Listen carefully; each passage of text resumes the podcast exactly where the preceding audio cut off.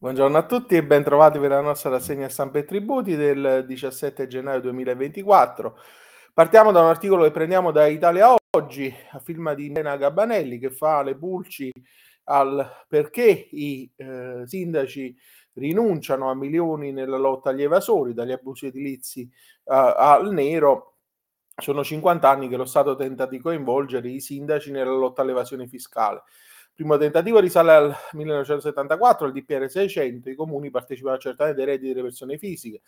Nulla più di una dichiarazione di intenti, ma siccome la norma non prevede alcun tornaconto dell'amministrazione locale, il comune non muovono un dito. Nel 2005 si decide quindi di scendere a patti con i sindaci, nel 2009 la storia cambia, i comuni che incrociano le banche dati del catasto, della dichiarazione dei redditi, dell'aire, delle tasse dei rifiuti, eccetera, segnalano l'anomalia all'Agenzia delle Entrate, possono ottenersi il 30% di quanto recuperato. Il primo anno si portano a casa 1.160.000 euro, nel 2011 possono ottenersi il 50% e l'incasso eh, per i comuni sale a 3 milioni, ancora poca roba, però la strada sembra quella giusta e poi lo Stato decise di alzare la posta in gioco fino al 100%. Nel 2012 le casse dei comuni entrano 11 milioni, 17 nel 2013, 21 nel 2014, ma poi la corsa si inverte. Nel 2016 13 milioni, 11 milioni nel 2018, fino a 6 milioni e mezzo nel eh, 2021. Quindi sul Corriere della Sera poi c'è il...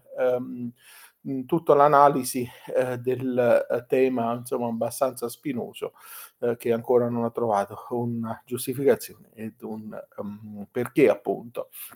Parliamo poi di autotutela che diventa obbligatoria, articolo di Stefano Baldoni su NT Plus enti locale ed edilizia, eh, ci racconta come nell'attuativo della delega fiscale, il DLGS 219 del 2023, eh, sia stata modificata la disciplina dell'autotutela. Il nuovo articolo 10 quadre dello Statuto dei diritti del contribuente disciplina l'esercizio del potere di autotutela obbligatorio da parte dell'amministrazione finanziaria, mentre il successivo articolo 10 quinques, quello dell'autotutela facoltativo. In base alle nuove norme introdotte eh, dall'articolo 1 dello Statuto dei diritti del contribuente, le disposizioni in materia di autotutela sono obbligatorie per l'amministrazione finanziaria, mentre valgono come norme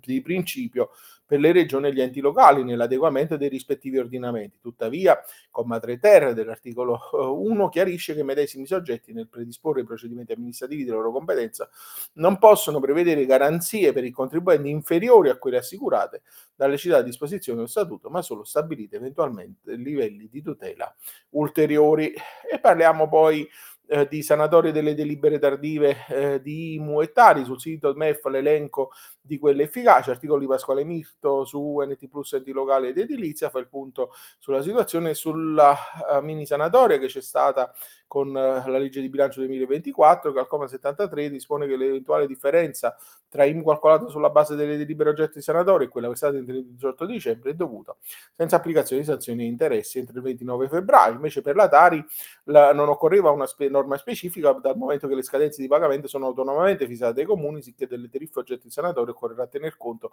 nell'ultimo avviso di pagamento relativo al conguaglio del 2023 e infine il comma 74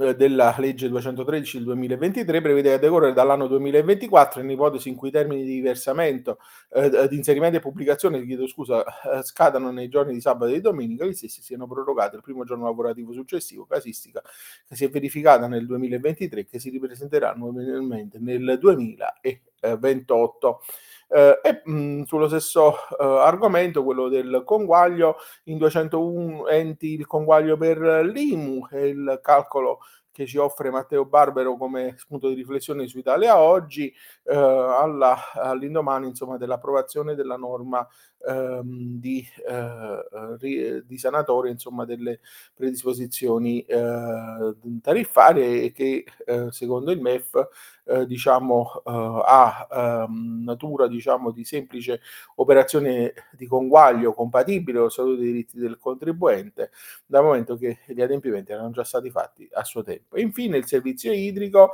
eh, costituisce prestazione su Italia Oggi, Franco Ricca è l'autore dell'articolo, che ehm, dà conto conto del parere della, della, um, espresso nella risposta all'interpello dell'Agenzia delle Entrate numero 9 del 16 gennaio 2024, il quesito mirava a accertare la natura dell'operazione di somministrazione dell'acqua e viene risposto l'attività di somministrazione di acqua da parte della società che gestisce il servizio idrico integrato non costituisce agli effetti dell'IVA una cessione dei beni, bensì una prestazione di servizi considerarsi effettuata all'atto del pagamento del corrispettivo. Di conseguenza, per stabilire se debba assoggettarsi a tributo l'erogazione dell'acqua in un comune eh, qualificato